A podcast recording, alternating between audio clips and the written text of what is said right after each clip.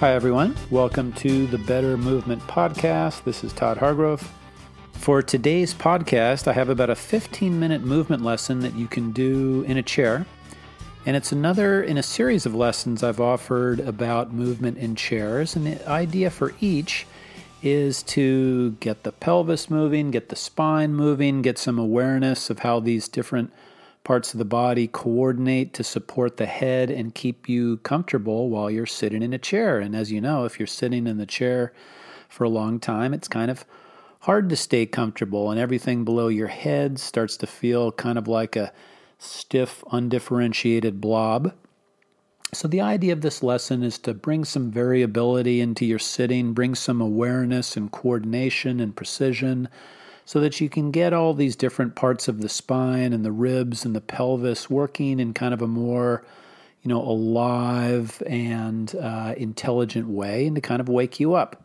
Uh, so to do the lesson you need a chair and it's going to be helpful to have a chair that's kind of hard so you get a little bit of a feedback uh, between uh, your pelvis and the chair because part of the lesson is going to be involved bringing some attention to the position of the sit bones to start the lesson, sit to the front of your chair so that you're not leaning against the back, and sit somewhat tall as if you were looking to the horizon. And as you're sitting there, notice the contact of your sit bones with the chair. Those are the two bony projections at the bottom uh, of your pelvis. And you can roll forward just a little bit on the sit bones, roll back just a little bit on the sit bones so you can get a better sense for their shape. And then sit tall. And you can notice where do you have more weight? Is it little a little bit more on the left sit bone? Is it a little bit more on the right? You can feel the differing amounts of pressure from side to side and then try to equalize the pressure. And then place your hands in your thighs, somewhere comfortable on the thighs. And now, can you slide your right knee forward? Both the feet remain flat on the ground, but the right knee slides forward a little bit and then slides back to where it starts again, so it's in line with the left knee. And repeat that several times, as if you were reaching out with your knee to hit a button just a few inches in front of where it started. And so the hand goes forward a little bit uh, with the knee because it's attached to the thigh, and then it comes back. And to do that, notice what's happening with the right sit bone. For the right knee to come forward, the right sit bone has to slide forward a little bit on the chair so that you're pivoting on the left sit bone. So as the right knee slides forward and slides back to where it started, notice that the right sit bone is also sliding forward a little bit and you're pivoting on the left sit bone.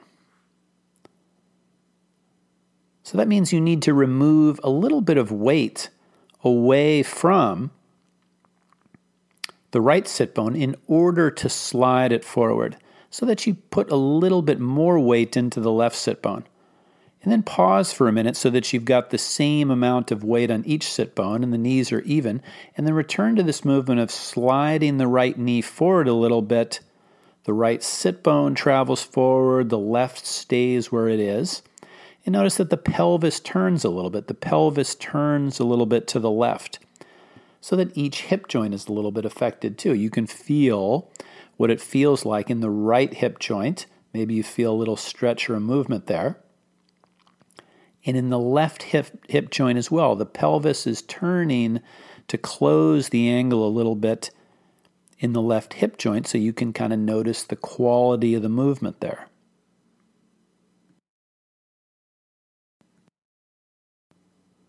And you can notice how easily the, the knee slides forward, what's the comfortable range of motion and how smooth the movement is too. Try to go for the feeling of a very smooth movement forward and a very smooth and easy movement back so that each time you're doing it, you're using less and less effort.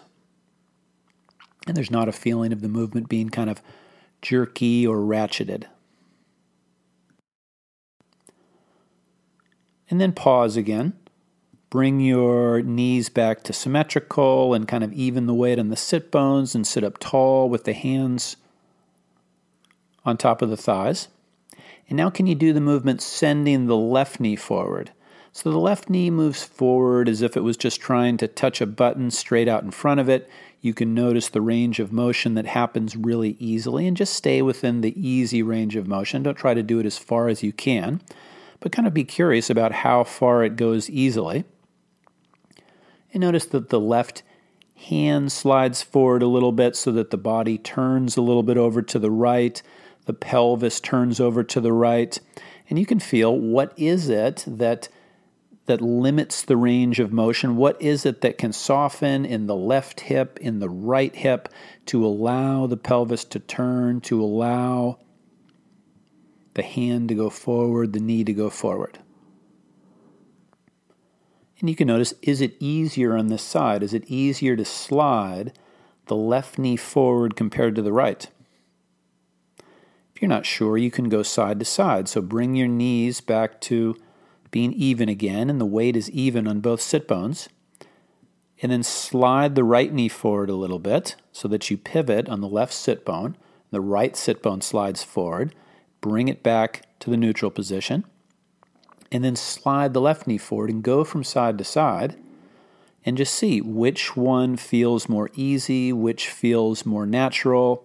You might notice differences in the way the, the hip joints allow the pelvis to turn, or maybe it's something about the, the ribs or the back.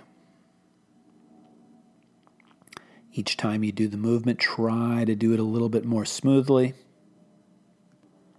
And then pause again and equalize the weight in the sit bones and have your knees in the same position, your feet solid on the floor. Look towards the horizon and sit tall. And now, can you send your right hip joint backwards? Slide it back towards the back of the chair as if you were trying to take the back of the right side of the pelvis closer to the chair. And notice when you do that, the right knee slides towards you a little bit. So you're pivoting on the left sit bone. You've got your weight on the left sit bone. And the right sit bone slides back just a little bit. Notice the range of motion that's comfortable slide it back to the neutral position and repeat that several times. And notice as you do this, what's the feeling of smooth movement in that right hip joint, in the left hip joint.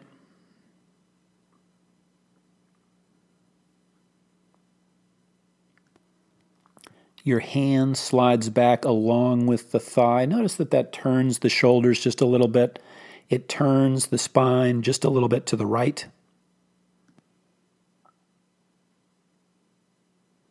and then bring the pelvis back to neutral, the knees back to neutral, and you can try this on the left side. So you slide the left sit bone backwards a little bit, pivoting on the right sit bone. Feel the movement in the left hip, the movement in the right hip, the tendency for the pelvis to turn to the left a little bit, for the chest, maybe the head to turn a little bit to the left. and then you can compare the movement from side to side. Slide the left sit bone back, bring the pelvis back to neutral, slide the right sit bone back, bring it back to neutral. Feel the movement that happens in the left hip joint and then the right hip joint. And you can see on which side can you slide the knee further comfortably, which side has to loosen up a little bit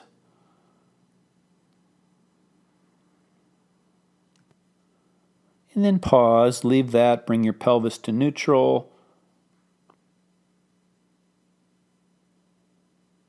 Relax for just a second.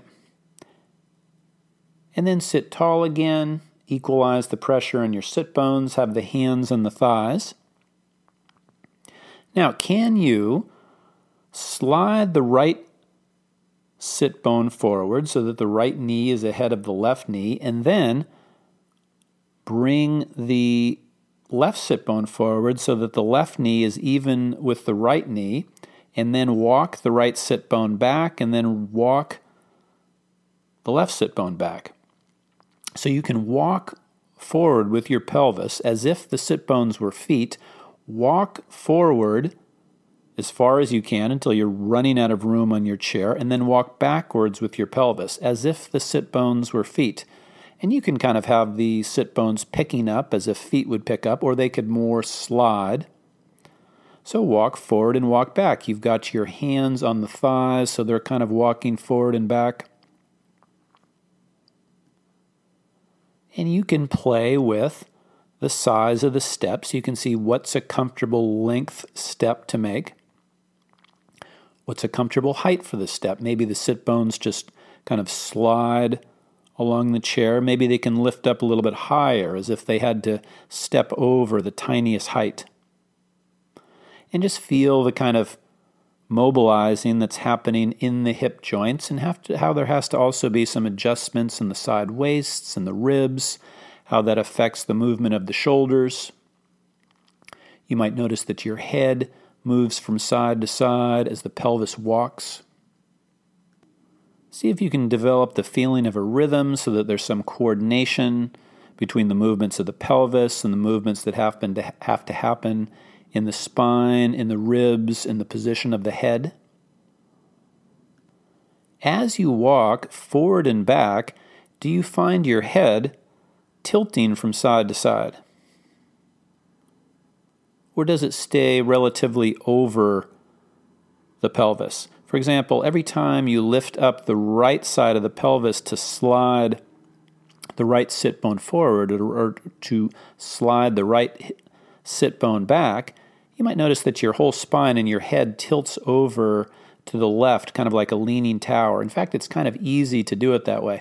So go ahead and let your head be free to move so that when the right side of the pelvis lifts, you kind of lean all the way over to the left, and then when the left side of the pelvis lifts, you lean all the way over to the right. In fact, we could do this by marching in place and it would be a little bit easier. So bring your bring your pelvis to kind of like the middle of the chair or a comfortable place in the chair, equalize the weight from one sit bone to the other, and then kind of like walk your sit bones in place. So you're not going forward or back, you're just lifting one the left sit bone and then lifting the right sit bone a comfortable height as if you were marching in place, and notice what your head does. You can allow the head to tilt over to the left when the right sit bone lifts, allow the head and the spine to tilt over to the right when the left sit bone lifts, and see that that makes it a little bit easier to lift one side of the pelvis and then the other. And then you could challenge yourself to try to keep the head relatively centered over the pelvis and still lift the right sit bone, lift the left sit bone, march the sit bones in place, even as the head stays relatively centered. And that will require you to find a little bit more differentiation, maybe in the hip joints, in the spine, in the side ribs. There's something that has to happen to coordinate that. And once you feel that you're getting a sense for how to keep the head centered and march the sit bones, then you can start to walk them forward and back, keeping the head relatively centered. See if you can find a rhythm there, the feeling of what needs to soften where to allow it to happen. And you can return to the method of allowing the head to go a little bit more from side to side. So you're leaning from side to side to create the walking motion. And then challenge yourself to keep the head a little bit more in the center. And then pause and get your get yourself in a comfortable place in the chair again, equalize the pressure on the sit bones. And then bring your bring your hands away from the thighs and put them up in kind of like a running position so that the the elbows are bent kind of like to 90 degrees. The elbows are kind of down by the sides, but the forearms are kind of horizontal and the and the hands are kind of in soft fists in front of you, kind of like in the position they would be as if you were running. And now, can you walk your pelvis forward, walk your pelvis back, and see what do your hands do, what do your shoulders do in coordination with the movement of the knees? So, when the right knee goes forward, where do you find the right fist going and the right shoulders going? Do the hands move with the knees so that when the right knee goes forward, the right hand goes forward as well, and the right shoulder goes forward so that you feel the shoulders turn a little bit to the left as the pelvis turns to the left. Of course, when we run, it's kind of the opposite. We've got when the right knee goes forward, when we're running, the right elbow would go back, or vice versa. So when you're walking, which pattern do you use? Do you use a homolateral pattern so that the right elbow goes with the right knee, or do they go opposite? Try to make it opposite so that when the right knee goes forward, the right elbow is going back a little bit. The right hand is going back a little bit so that when the pelvis turns left, the shoulders turn a little bit to the right. You probably find yourself taking a little bit smaller you know, steps with your sit bones when you do that, but try to do that so that when one knee goes forward, the other elbow is going back a little bit. So you have that kind of contralateral pattern that you have when you're running, as if you were running on your chair. You're going to take, actually, even though you're running, you're going to take smaller steps and go a little bit slower because it's kind of easier to do it where the shoulders move along with the hips. And you can go back and forth between these two movements. You could put the hands back down on the thighs. And then just rest, leave it. Put your hands down by your side or anywhere that's comfortable. Feel how you're sitting. Feel how kind of alive and connected to the chair that your pelvis feels. As you sit for a while in a chair, uh, you know, you can start to have the feeling that that whole area feels kind of dead and indistinct and vague and sloppy. And you know, this is something you can do in your chair from time to time. Just kind of walk forward, walk back in the chair to kind of wake things up, give your sense of, give yourself the feeling of differentiation and aliveness and coordination in the lower part of your body that's normally just falling asleep. Hope you enjoyed the lesson, and this is, this is something that you can just kind of practice from time to time sitting in a chair.